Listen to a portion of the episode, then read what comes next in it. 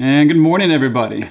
It's amazing to uh, to be able to worship together uh, virtually, um, and I pray that that through even online worship that you're experiencing the presence of the Lord in your home, and uh, that's a big deal. Um, it's a big deal to know that no matter where you go, you can have 24 uh, 7 presence. Uh, that's actually the goal of why we do gather together, so that you can be refreshed in, in the largeness of God and his visceral uh, experience of his presence.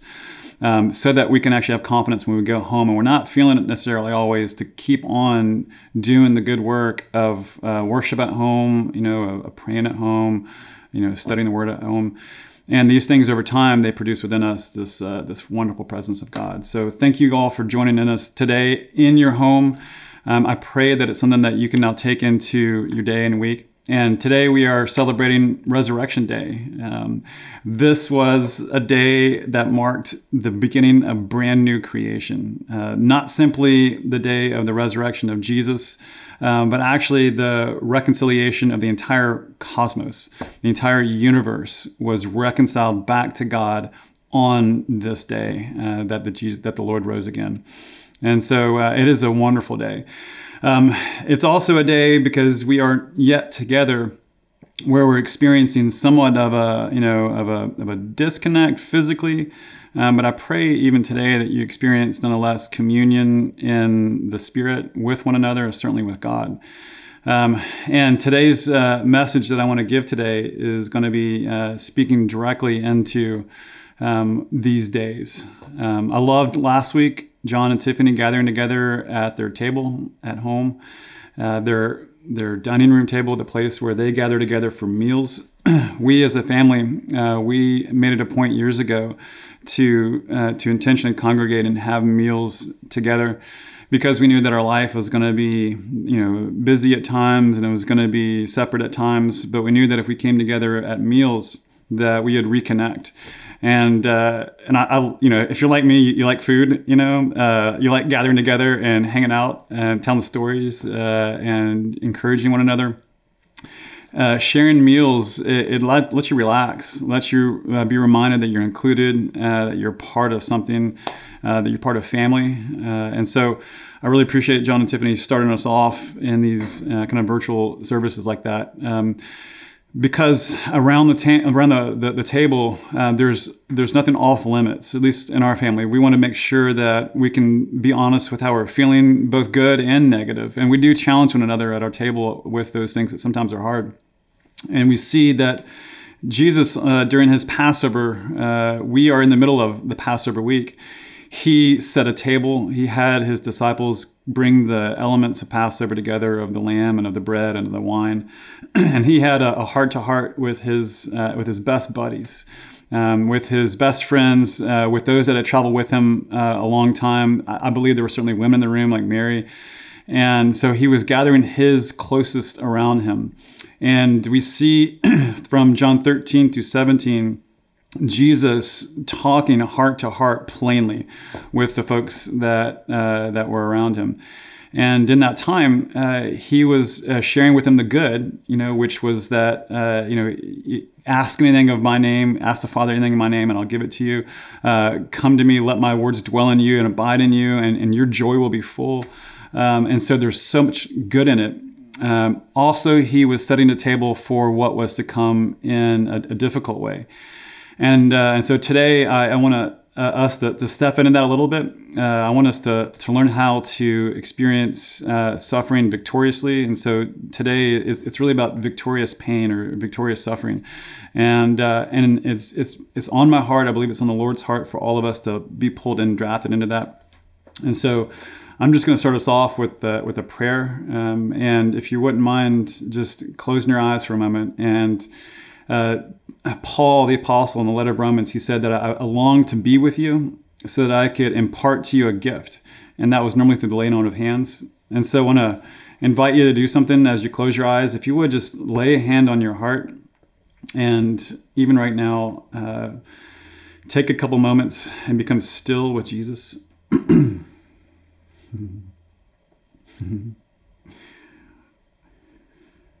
uh, Jesus, you live within us. And you've made your home with us. That the Father Himself has has made His home, His house in us.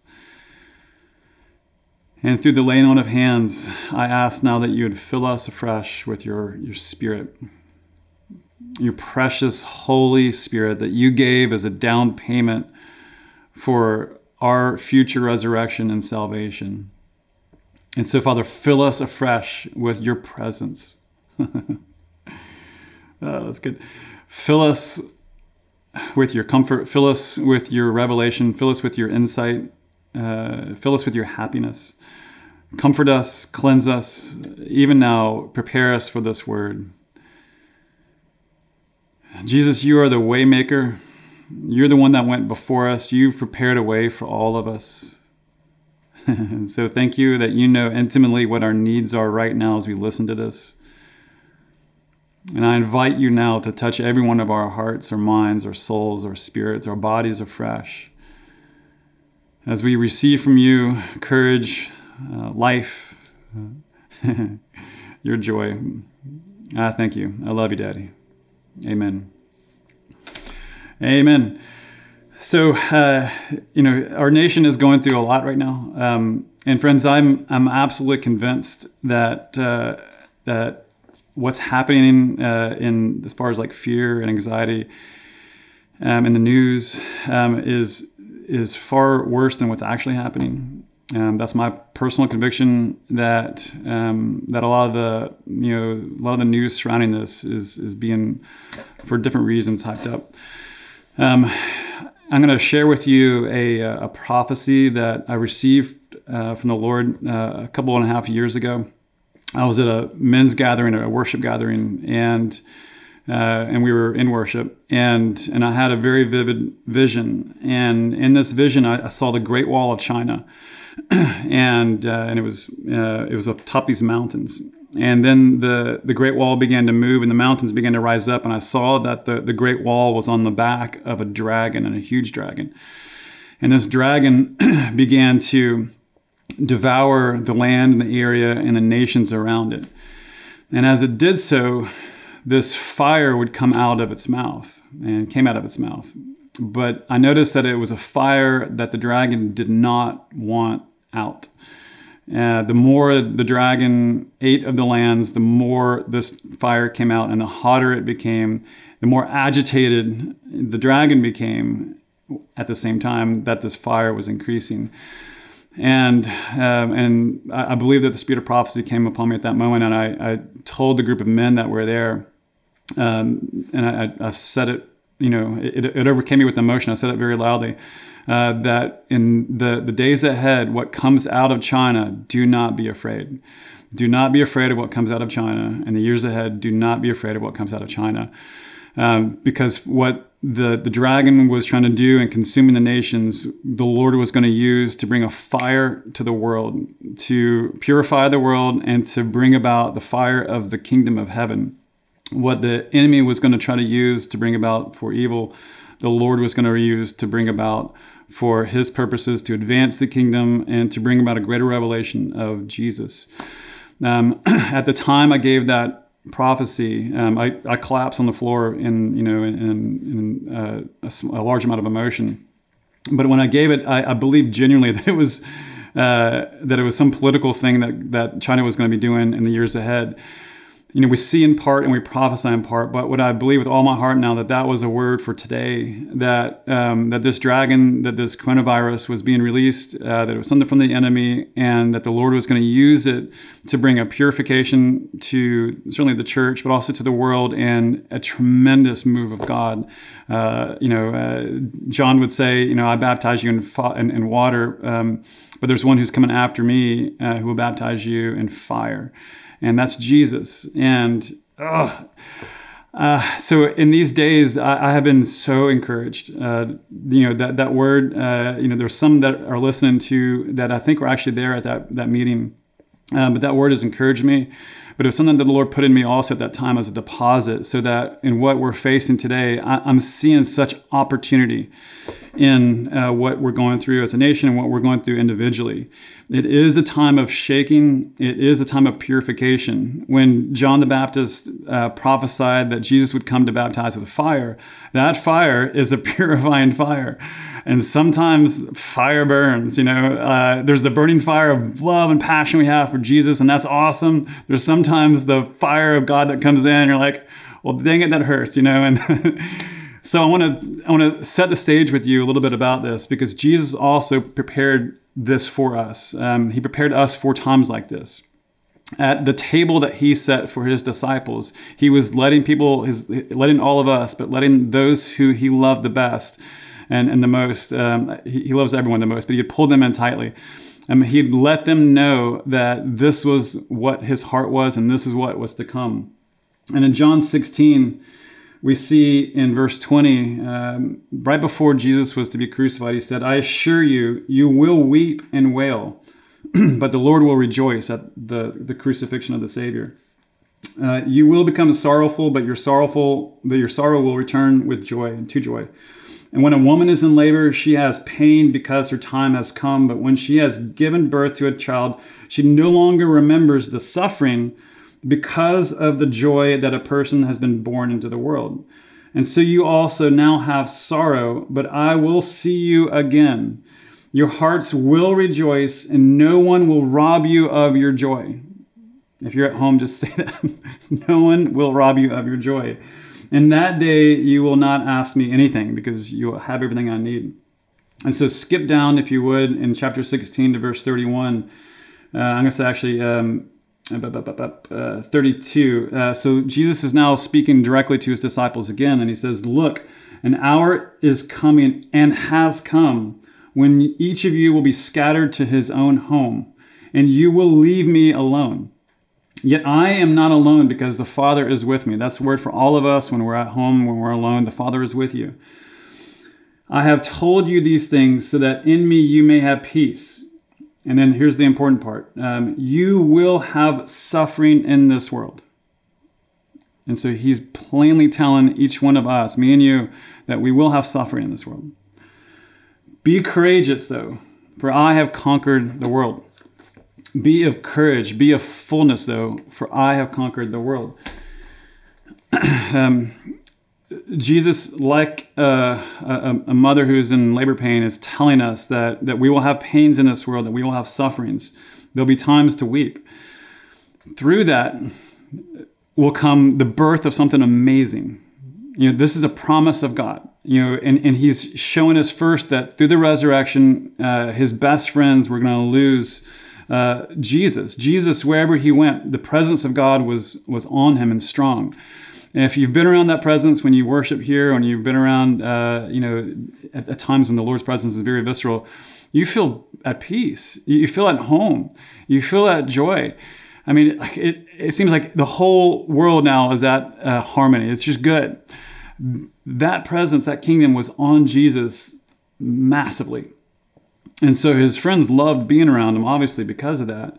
And so he was saying, Hey, I'm going to be away. I'm going to leave. And this caused their heart to be sorrow because of all that that meant. Like they were going to lose you know, their best friend um, and also the presence of God who was with them. Jesus was saying, though, at the same time, um, this will be for your good. And so you will experience sorrow, but there will be joy that comes. And so it's a promise that God gives us that through sufferings in Christ, there will be joy. Uh, Jesus shows us the pattern of this, even from the very beginning of his ministry. he is baptized. He hears the word of the Father says, uh, say to him, This is my son, uh, in whom I'm well pleased, my beloved son. And the Spirit of God came upon him.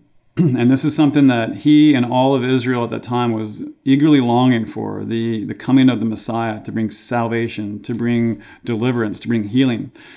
And with all that excitement, with all that joy, he gets led into the desert uh, by the Spirit of God. And in the place of the, the desert, there was the testing. And in every way a man can be tempted and tested, Jesus was tempted and tested. Every way that a man can suffer, uh, Jesus uh, suffered. And, and, the word suffer, um, I'm, I'm going to nuance a little bit, and because that, that's not a word that we use often, but it's one I'm going to say is, is, is pain. Um, the word itself, and I'm going to use another verse here in a few minutes to help give some more clarity to this, but it, it means emotional, psychological, and physical pain. And it also means that the passion of experiencing life in a way that it's not yet supposed to be, you know, and so, um, and so entering into this world, Jesus is perfect love. And he, with all the perfect love and the spirit upon him, goes into a desert where things aren't yet where they're supposed to be, like they're supposed to be. It's, it's a broken world. And perfect love and brokenness experiences pain. And so Jesus was tempted in, in all these ways, and and he came through it uh, by leaning into God, by, by trusting in God. Uh, Jesus said that man does not live on bread alone, but by every word that comes out of the mouth of God. In the same way that you depend upon food to give you energy and, and you know uh, physical life, Jesus says in that same way, you know, we, we live according to the words that are coming out of the mouth of God. And so he was living in a constant communion with what the Father was speaking to him through his written word and also through his spirit. And because of that, he showed that he was able to overcome every temptation that is common to all of us, all the pain, psychological, emotional, physical, even as his body was breaking down. Through that suffering came the power of the Holy Spirit. And then he was able to perform his first miracle at that and all of his miracles subsequently after the trials that were in the desert. And so what happened, he's setting before us a model for our life that we're going to be filled with love in the presence of God when we come to know Jesus. But then through that, there's going to be testing, trials, forms of suffering as we lean into the Lord, as we trust in Him and what He's saying to us. We are able to grow into the power of God coming upon us for whatever it is that He's calling us into. And remember that the first miracle that He performed after his time in the desert was that he turned water into wine. Wine is something that is produced through the crushing of the grapes. It is something that is produced through those grapes being squeezed and pressed. And, uh, and this would mark the entirety of Jesus' ministry. Um, Jesus was full of joy, he was full of peace at all times he also experienced uh, great, you know, tension, great turmoil. He would at times become frustrated with his disciples. Uh, he would grieve and weep over Jerusalem. In the garden, he was so in anguish as he was preparing for what was going to happen on the cross uh, that he was bleeding uh, through his sweat. And so we see that Jesus' life uh, was was at times challenging, but through that came power, it came authority, uh, it brought salvation to us all. And it also, interestingly enough, we see in uh, Hebrews chapter 5 that his suffering also produced in him obedience so that he could become perfect or mature or lacking in nothing and whole. And it's a curious thing. We're like, well, wasn't Jesus already perfect, whole, and all these things? And yes, in one sense, but at the uh, uh, at the same time, he had to grow into that authority he was born of the Spirit. And so he was born into a human body that is a physical body, like all of us, that has been given authority over this physical world. From Adam and Eve, we were all given dominion, we were all given the rights to be priests and kings and queens over this whole world. And so, in order to have authority over the physical world, one who is born in the Spirit must grow in obedience and authority over the physical world, world, as well. And so while in the spirit he had all authority, he actually had to grow into it in the natural realm. He had to show that the, the prince of the, the power of the air, the Satan himself, he had to show Satan that he had authority over his physical body through what he suffered in gaining obedience, so that then, therefore, when the Spirit of God came to transform the physical world, it was from a place of actual authority because he conquered all the testing that had gone over with him in the desert. And so, one of the first things I want to highlight to you is that whatever pain we go through, it provides an opportunity for great power and great authority. Um, and so this is part of our victorious mindset that we have. Jesus at his last supper is preparing you and me to living for living a victorious overcoming life. And so he first tells us that there is suffering that will come through it, there will be joy. And so, like any good shepherd, like any good leader, he wants us to become aware of all that we're going to have to face in order to live this life. And Jesus, through the course of his life, of his ministry, he's preparing all of us for these things. He says, for instance, that you're the light of the world. That wherever you go, you shine what is God's light and truth everywhere you go through how you live your life. That's a huge honor. That's a huge privilege. You are shining lights into people's lives that otherwise wouldn't know what is up or down, right or wrong, or life giving or not. He also says that you are the salt of the earth. That everywhere you go, you bring about, you know, preservatives. You bring about nutrients. Uh, you bring about the natural minerals that are going to help sustain life and help create life and, uh, and, and at least be the place where you know the, those nutrients are helping to create uh, a preservation of life for our culture. Um, additionally to that, he says that the kingdom of heaven, which is in you, is like a yeast that uh, that spreads, you know, no matter where you go, um, and that the kingdom of heaven is like a seed that's planted, and you go to sleep, and then just you know, like the tree that grows, it just it grows even while you're at rest. And so he's telling us these things so that we can develop a mindset that can overcome and be conquering in every circumstance that we face. And that's your call. That's your privilege. That is your destiny is to face circumstances with a mindset that is going to bring about God's purposes, his hope, his will. And the pathway through that initially is going to be pain not always and not every time, but it is something that Jesus plainly tells us we will experience. Throughout the uh, writings of the New Covenant um, writers, you know, Paul, James, Peter, we have these uh, passages like in Romans 5 3. Um, we rejoice in our sufferings, knowing that suffering produces endurance, which produces perseverance, which produces character, which produces hope, which does not disappoint we see in 1 Corinthians 12, um, if, um, sorry, 2 Corinthians uh, 2, and this is what I'm going to get to in just a moment. So I'm going to skip on that one. 2 Corinthians chapter 7. As it is, I rejoice not because you were grieved, but because you were grieved into repenting.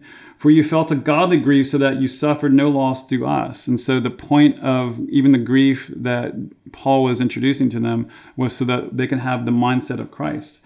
Um, and then so also in Colossians 1, now I rejoice in my sufferings for your sake, and in my flesh I am filling up what is lacking in Christ's afflictions for the sake of his body, that is the church. Um, and so he was willingly rejoicing in sufferings, knowing that through the sufferings that he was experiencing, there was a, a power and an authority that was coming upon his life for the sake of the people that he was ministering to. Uh, Peter tells us in 1 Peter 4:13, "But rejoice insofar as you share Christ's sufferings." That you may also rejoice and be glad when his glory is revealed. So, through suffering, as we uh, suffer or experience pain with Christ, we'll experience glory. Lastly, I want to say from James uh, chapter 1, verse 2 and following Count it all joy, my brothers, when you meet trials of various kinds, for you know that the testing of your faith produces steadfastness, and let steadfastness have its full effect, that you may be perfect where it's mature and complete, lacking in nothing. And so, one of the fruits that comes out of it also is your true self being revealed. You experiencing Christ and Jesus in you so much that you are fully alive to who you really are. That there's no longer any hiddenness, that you're not wondering, you know, what am I supposed to be doing in life? But through it, you become complete, lacking in nothing. And so these are all words that the New Testament, the New Covenant writers, Jesus himself are telling us to prepare us for what we experience at times through suffering, through trials. And so the table is set for us. Jesus has done that for us. And what we're experiencing in our nation right now is, uh, is a great shaking. It's, it's a wonderful shaking. it, it's, it's, man, this is deliverance. And there is a deliverance going on for those who are pressing into the Lord. There is a huge, wide open door of His grace right now as we press into Him to release the things that were previously holding us back from experiencing who we're supposed to be power, anointing, the joy of the Lord, His glory. This is a season for that.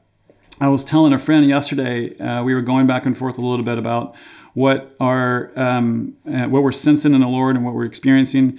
And I had told her that uh, that it's like there's a big open door, and I'm called to go through it in the season to you know uh, to let go of the former season and step into the new.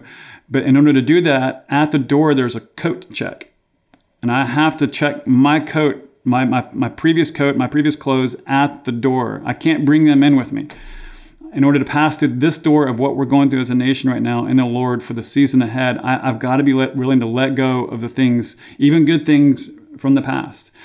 Each one of us, each one of you, are being asked uh, to to and being invited uh, to experience what that what that's like, and each one of you are going to experience this in a different way. Um, I'm going to use a personal example in a second, but before I do that, I want to show you how Paul, uh, Paul the apostle, experienced this. Now, you know, Paul is one of my heroes. You know, uh, Paul, you know, he died. It seems like he died at least once, maybe a couple times. Uh, he he was he was lashed 39 times, uh, three different times. He was shipwrecked. What, you know, what I love about Paul is that he kept on burning for Jesus you know, he, he, saw the, the dead raised. You know, he, he laid hands on people and they were healed. Um, he saw whole cities like Ephesus come together in revival into awareness of Jesus, that they were throwing their magic books and their spells and these kind of stuff in a, burn, in a burning fire. And the whole city got, uh, got caught up in the joy of Jesus. And everywhere he went, he established new communities of faith, and the gospel sprang forth, and the, the glory of Jesus and, and who he is was being revealed at that time. And so here's a man that I, I have tremendous admiration for and respect for because of how he led such a courageous, bold life. He is writing this letter to the, the church at Corinth. And, uh, and the, the church at Corinth, they, they were a wild bunch. The city was established uh, for former soldiers of Rome to live in after their service time. And so they retired there. And soldiers at that time, especially, had a lifestyle that would have been very, you know, loose, so to speak. I mean, they set up brothels in this town. There was a lot of alcoholism uh, from what we see in records. There was temples that were set up to various gods and goddesses. And so it was considered a wild town and also a wealthy town because there was a lot of trading that was going on.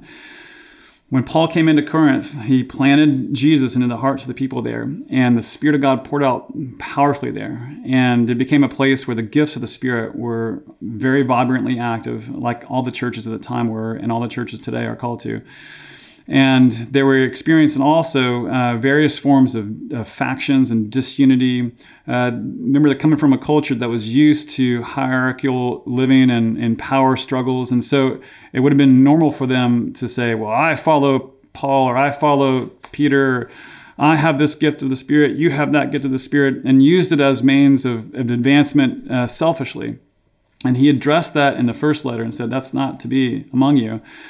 And then around, you know, between these letters, there was a group of uh, so-called apostles that came to the church, and they were communicating a way of life in Jesus that was contrary to what Jesus said and Paul lived.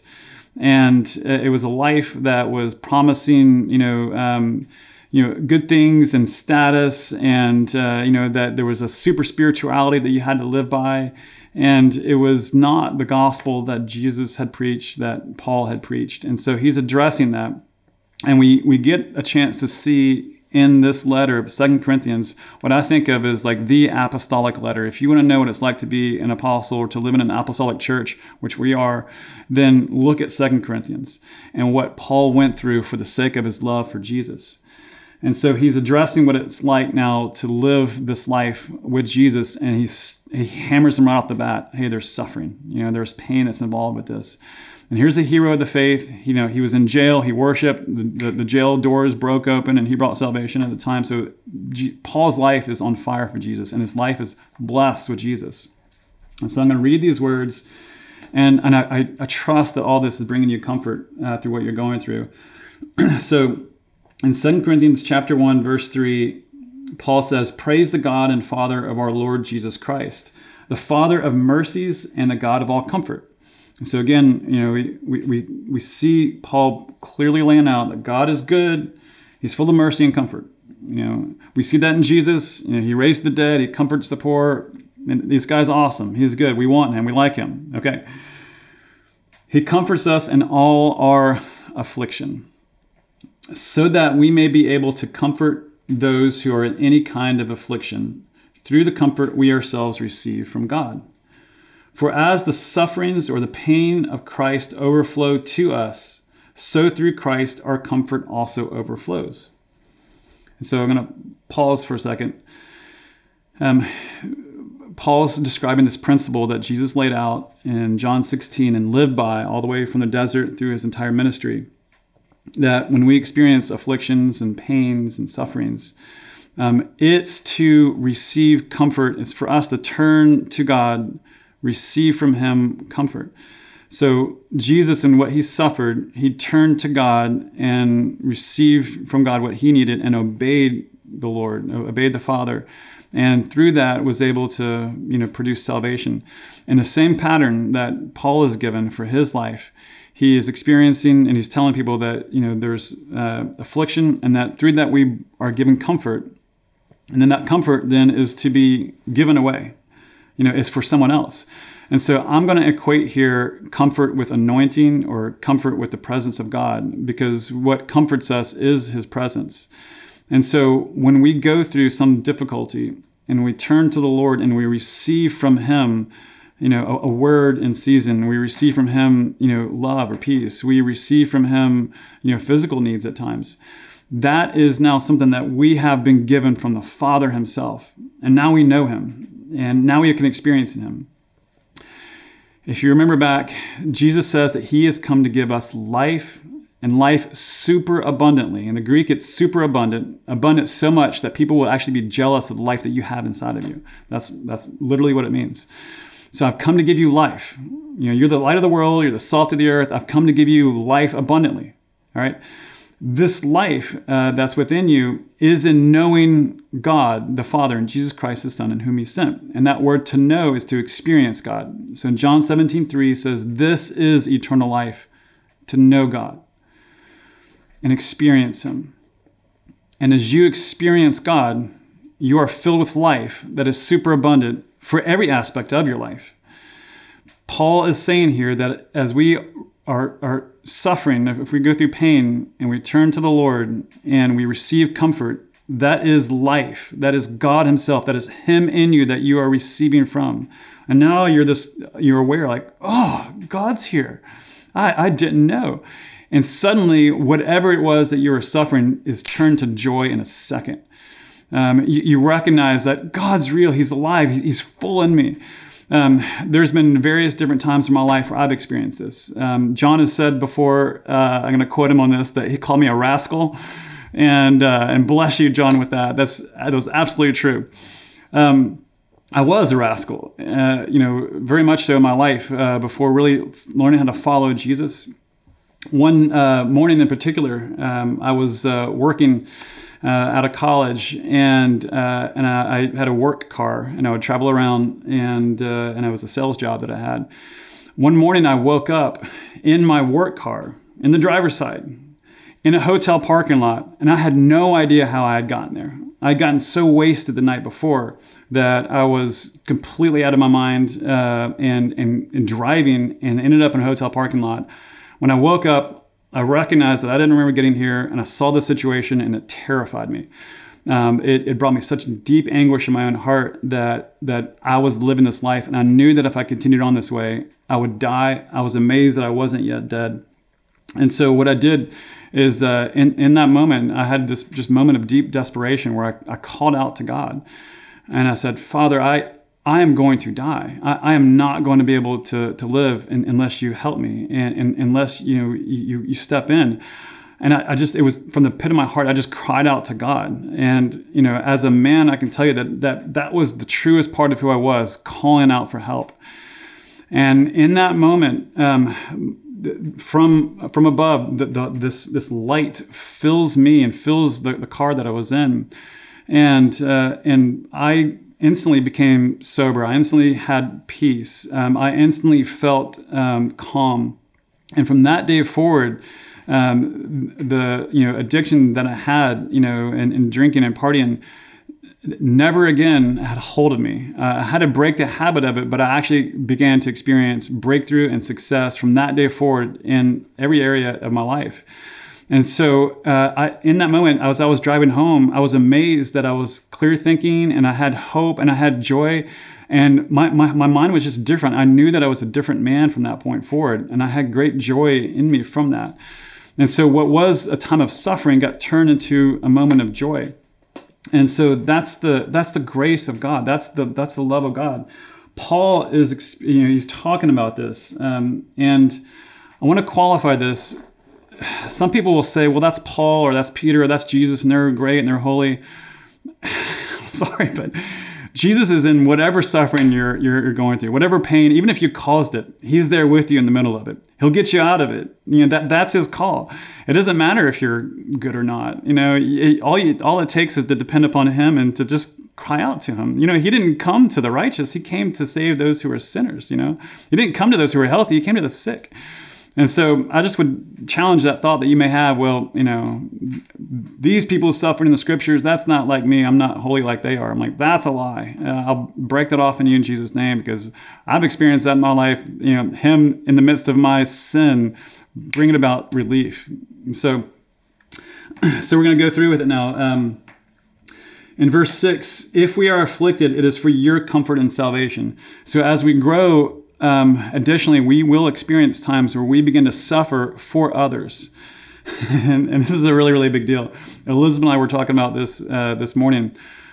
How um, you know we get called into something. Um, in her case, called into you know being a mother of five and homeschooling, and it's for the sake of love that she's doing what she's doing. It's for the sake of love that you're doing what you're doing at, at work. Maybe you're at a job that you don't like, but you know that it puts food on the table. but you feel God's calling you to it. And it's also for the person next to you at the cubicle, or you know, maybe you you're the, the the place where you're called to in life isn't providing a ton of money or status, but you know that it's a place where it's providing you know you to, to show who Jesus is in all ways.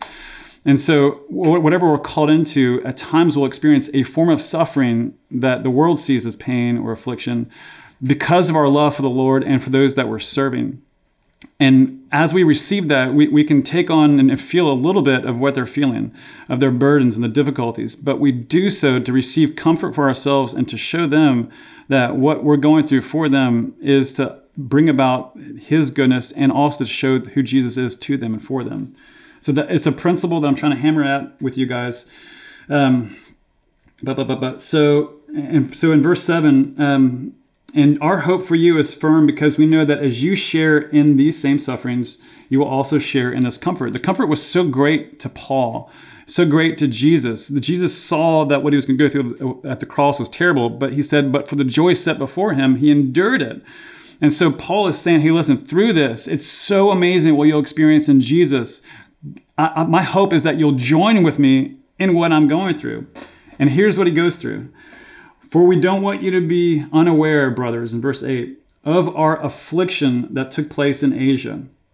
We were completely overwhelmed beyond our strength, so that we even despaired of life. Indeed, we personally had a death sentence within ourselves that we would not trust in ourselves, but in God who raises the dead. And I'm going to pause and go back over this a few times. So, he was saying that the affliction that took place in Asia, he was completely overwhelmed. Some people will say that God won't give you more than you can handle. That's not true. Um, that's not true at all. The the experiences that we go through in life will sometimes be completely overwhelming to us. Uh, the, according to Paul, the uh, the experience that he had of being completely overwhelmed and despairing beyond our strength in the um, in the Greek, the word there is psychological and emotional and even also physical um, you know, burdens or pain. Um, and so like it's like psychological anguish, emotional heartache, uh, physical torment at times. Paul was saying that this is this is his experience.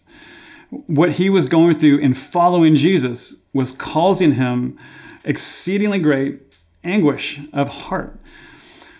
Um, and so you know again this is one you know paul we, we've studied him in recent weeks in our congregation. Paul was the one that was saying that you know that we are one in christ that we are co-laborers with him we are co-resurrected with him that all the spiritual blessings in christ are in us. And so that's love joy peace patience kindness like all these things inheritance fullness life. Woo, it's amazing Paul is the champion of that. He's the champion of the goodness of God, of the grace of God. He's the champion of that. We are forever seated with Christ in the heavenlies, right there next to him, right there in him. This is Paul, the same Paul saying, in the midst of this, I'm experiencing also at times anguish, psychological, emotional. At other places, he would say fears within and fears without. The experience sometimes of following Jesus at times will be anguish, pain, these type of things. And here's the point of it, what he says. Indeed, we personally, he despaired even of life. So that's an important point to make. Uh, he, he, even, uh, he even did not want life. He, he hated it. He's like, oh, this is just, oh, this is terrible. Um, indeed, we personally had a death sentence. He felt like they were in the grave. He felt like he was dying that he was supposed to die. And friends, there are times where it'll seem a bit even perplexing to you that, you know, I'm following Jesus. I know that I'm doing the right thing. I know I'm doing what he's calling me to do. And yet I feel this. This passage is for you. If in these days of the nation being shaken, you yourselves are finding like pain, you know, you're seeing friends and loved ones go through pain, you're experiencing at times fear, you're seeing uh, leaders or those that are in our, our, our, government, you know, not not always be able to come up with the, the right thing at the right time. And you're like, what's going to happen? And and that can bring about pain for us. Um, you know, what what's the future going to look like? It's such good news when we experience this in Christ, because here's what Paul says in ourselves, we experience this, this descends, and this is the most important part, so that we would not trust in ourselves, but in God who raises the dead. so here's Paul, a hero of the faith, bold, walking into places where he was going to die, or, you know, the threat of it was there. And he's saying still there was places in his heart where he wasn't trusting in God, where he was still trusting in himself. Uh, so the experience that he was going through, the psychological pain, the emotional pain that he was going through, the purpose of it was that so he would no longer trust in himself. He would get to the place of surrender and say, I don't get this. So that he could trust in God. And then here's his declaration of faith. So that we would not trust in ourselves, but in God who raises the dead. And so, in the midst of what he's going through, of what he's feeling, so he's feeling these terrible things, he says out loud, I trust in God who raises the dead. And he has delivered us from such a terrible death, and he will deliver us. Ugh. We have put our hope in him that he will deliver us again. And then he asked the people there to join him in prayer. So, Paul has such confidence in what Jesus had set the table for that you're going to experience trials, but take courage, for I have overcome the world, so that he can go through it and say, I'm experiencing these things, I don't like it. I, I actually don't feel like I want to live right now. However, I'm going to let those emotions stay in this place. I'm going to declare by faith that God's going to raise me up from the dead. And he will, and he has. Wow. As that happens, so what Paul was doing Paul was not letting his emotions or the experience of the time, even what was going on in his body, define his identity in Christ. And this is for you. Last week, uh, John and Tiffany had such an excellent message on what to do with our minds and where to let it rest. Jesus in the desert, he's being told by the devil, you know, if you're a son or do this, do that. And Jesus saying, I don't live on what you're saying. I don't live on even this bread, but I live on what God's saying. So he anchored his faith he anchored his will in what God was saying. Through that, he received power, authority, anointing. Through that, Paul receives comfort. Through that, we receive glory. Through that, Jesus received obedience. Obedience, by the way, is the gateway into intimacy because obedience is a choice. We're not slaves. We choose whether or not to obey. When we obey, it's out of love, and that produces within us intimacy. And so I'm going to try to break it down a little bit for you, even more, to help this really land at home with you. Um, in this season, you know everything is slowing down hopefully for you you know? Hopefully there's a, a season of rest. It's like a, a selah moment. Um, you know we we are um, you know kind of being forced to take stock and to slow down. I would encourage you friends that in this season the wisdom of god is for you to take a break to slow down to selah to rest and to pay attention to what you're experiencing, to what you're thinking, to what you're feeling. Paul, in, the, in what he was going through, was able to articulate exactly what he was feeling. it was psychological pain, it was emotional pain, and he got really specific to the point where I, I despair of life. And so, what we see with Paul is that he was willing to let himself become vulnerable. He was willing to share the emotions with his people that he was going through. This is a man that was the apostle for the whole area of Corinth. This is one who had uh, planted the church. This was their leader. And he was saying, Listen, I am experiencing psychological, emotional, spiritual, physical pain. I, I don't even want to live right now. I, I experience like this death sentence within me. And so if, if Paul is willing to say, you know, hey, listen, this is what I'm experiencing, and this is what the world might say is weakness, then it is a good idea to become aware of what it is that we are feeling. If Jesus would experience in the garden, you know, his need for people to pray with him uh, because of the anguish that he was going through, it's good for us to become aware of what it is that we are going through. And so I want to invite you into this season that uh, that what we are called into right now is to slow things down. Um, there is a, a, holy Selah moment that I believe that God has over our nation. This time of rest, of, of slowing down, of taking stock, of paying attention to how you're feeling.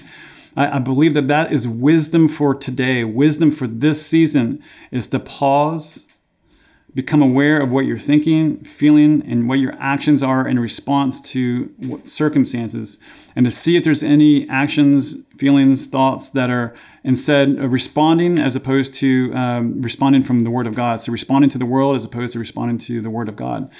And so what we do in that is that we we slow down. And so if uh, you know if you hear a report or hear some news about what's going on with the coronavirus or economy or government and it causes a reaction in you.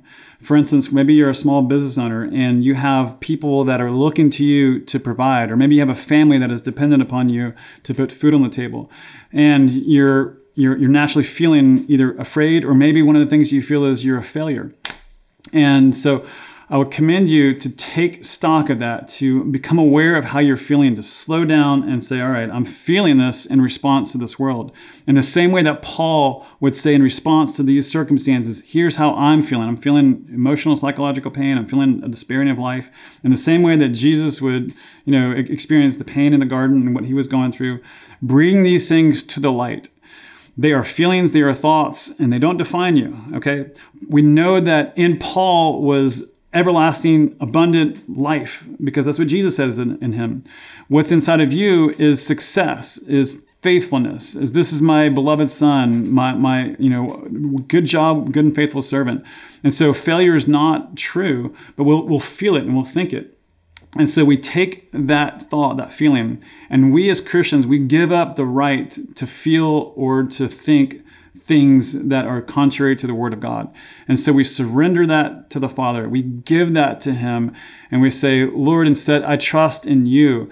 I ask that you would fill me now with what you say. Fill me now, therefore, with the, the peace that comes with being successful, the joy that comes with being beloved and completing a job well done, the, the, the confidence of being provided for because you are my provider. And so the thinking would go that it's on me to provide. And that's a thought that we let go of in the season. No, Jesus, you are my provider. You're the one that does this. I see that my thoughts are based on what I think.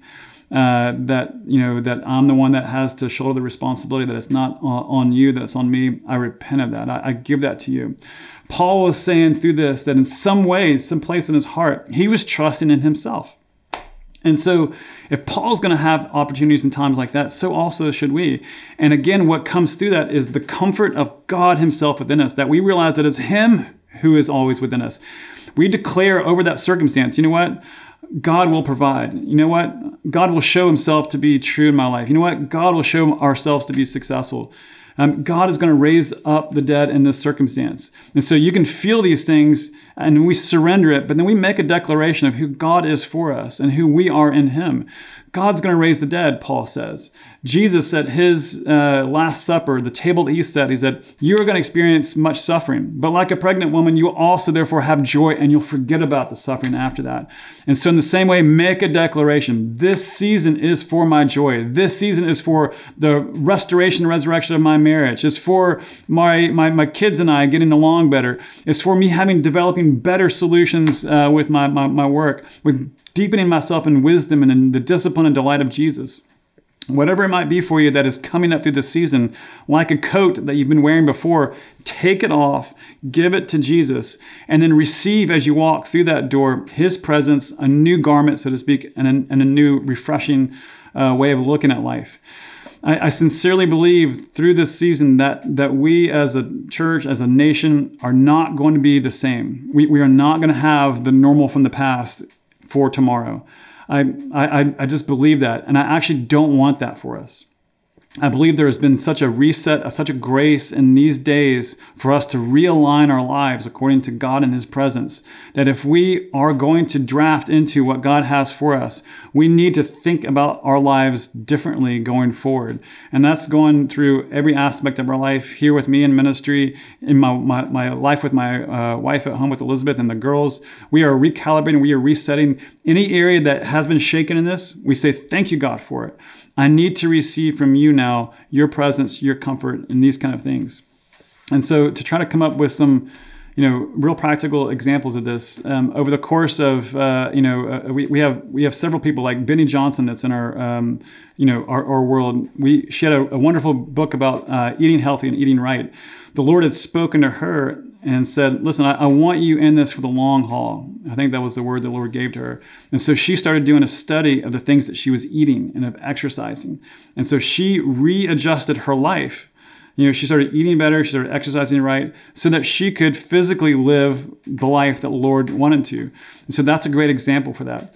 Um, you know, I, I, love basketball and watching basketball. There was a player named Lonzo Ball. Uh, he now plays for the New Orleans uh, Pelicans and he came out of LA, uh, you know, got picked by the, the Lakers, and he was he was super all star with his handle, with uh, with his passing, um, and so he was elite on a point guard level on those areas. But they wouldn't guard him when he came up the court because he couldn't shoot, and it really hindered his uh, his basketball.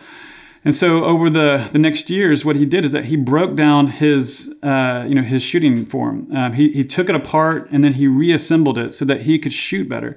And now he's actually shooting great. He was before the break, you know, um, you know, and so he took stock of what was not working in his life and he readjusted it. And so it's practical things like this. You know, if you're not feeling the presence of the Lord in your day to day life, maybe it's, I need to spend more time uh, just soaking in His presence and worshiping Him. Maybe it's going outdoors and enjoying uh, God and nature. Whatever it is for you where you're finding a connection, uh, readjust your life. And then when this whole corona thing blows through, um, don't go back to, the, to what you used to do. Um, when we, you know, when we are born in the Spirit, we bring the spiritual kingdom to earth and we have to manifest it physically. When we do that, there is much opposition to it because this world system is not based on the kingdom of Jesus yet. It will be. But for now, we have to fight through that. And so we are given a calling, just like Jesus was. And then we begin to bring it into existence. And it hurts sometimes. There are things that are shaken in our life sometimes. But we, with the resolve of Jesus and the Spirit of God in us that overcomes all things, we declare, this is what I'm doing. This is what my family is going to be like. This is what my work is going to be like. This is what my devotional life is going to be like. And so, if you're finding it to be refreshing to have more time at home, when the break ends, so to speak, if I could say that, spend more time at home you know, don't stop that. If you're finding that you're having great times with the Lord through morning devotionals through this season, don't stop that. If you're finding that you're having more time face to face with your kids, your wife, your friends, and actually being vulnerable and having discussions about things you hadn't had before, don't stop that. Keep doing that. If you're walking your dog around the park more, whatever it is, find these things and do it. Um, for the bosses that are out there, the, the small business owners, you know, look for ways to incorporate the grace that you're experiencing now into your work environment. You know, maybe it's praying over them, maybe it's sharing them, you know, the comfort that you've received in this, this season. So, friends, whatever that is for you, um, this season that we'll experience together as sometimes pain and suffering is meant to be for your victory. It's meant for you to receive greater anointing, greater authority, greater sense of His glory, greater fellowship with Him, greater uh, comfort. It is meant to bring your glory and ultimately your full revelation of who you are as a person. That's the purpose of it. It brings character, it brings endurance, and these things are eternal in their value. So, I pray that this has been able to encourage you and to let you know that as Christians uh, throughout history, we of all people in the midst of suffering have the greatest hope, have the greatest reason for hope, have the greatest experience of hope. And I, I pray this gives you courage to step into any darkness in the future, any fearful situation in the future, knowing that through it, God will see you through and He'll fulfill His word over your life. So that's a promise that's the word for you today. So I'm going to pray over you and that you'd receive it now with the joy that Jesus intended when he said these words in John 16 at his table that he set before us all. So let me pray.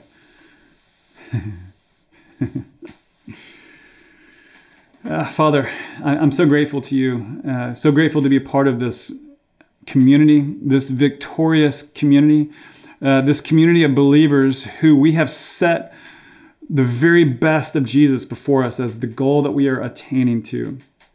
I, I thank you, Lord, that suffering is not our identity, it's a tool. It's a tool for us to grow into the fullness of Jesus. And so I, I pray, Father, that whatever you're shaking in our lives right now, whatever uh, you know pain that we're going through, whatever psychological, emotional pain, whatever physical pain we're going through right now, Father, I, I, I, thank you that that's not our identity. I thank you that that has no power over us, that's not defining us. I thank you that that is being shown in the season to be a weak idea, to be a weak power. And so I break it off every one of us in the name of Jesus that if they're feeling stuck if they're feeling that they can't get through fear, if they're worried about tomorrow, if they're not knowing who they are through the season because they can't be around others, but I, I break those things off and I release over them these words from Jesus Be of good courage, for you have overcome the world in Christ. Be filled with joy, for this is for your comfort. Be filled with joy, for this is for your glory. Be filled with joy, for this is for your true self to rise up at this hour and become a daughter, become a son, and know who you are in Christ. Unshakable, steadfast, full of character, the ability to persevere, full of hope for all who get to know you. Father, I release this. I release this confidence, this unshakable perseverance in you, this joy, Lord, to stare into the midst of a dragon and proclaim to it, This will be for your end and our benefit. This will be for the fire that burns you up. And it'll be for the fire that purifies us and reveals Jesus in these days. And so I'll release the fire of God over every heart, every, every soul, every, every home that is listening to this.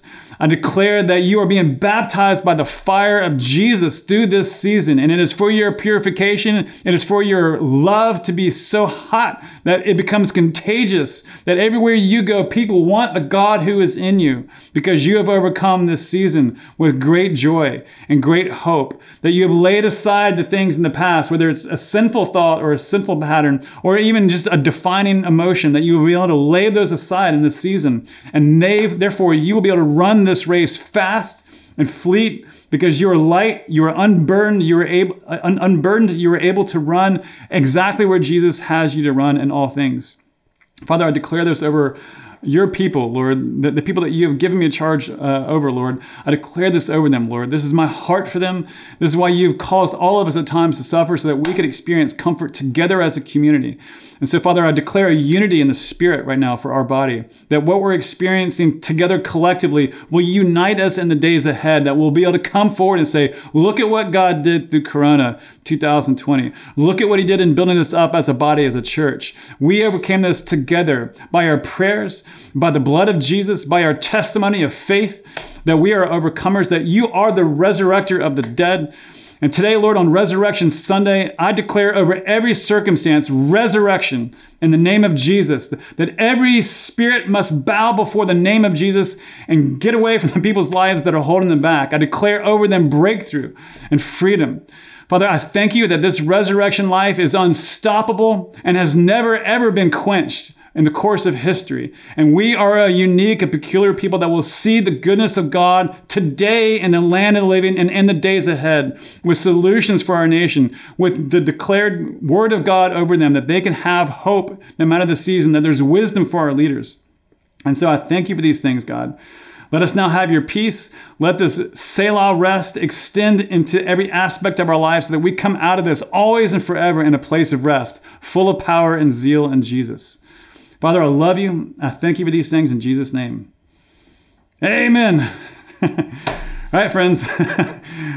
I got fired up. I love you very much, and I look forward to seeing you and giving you a big hug when I uh, see you next. All right, bye bye.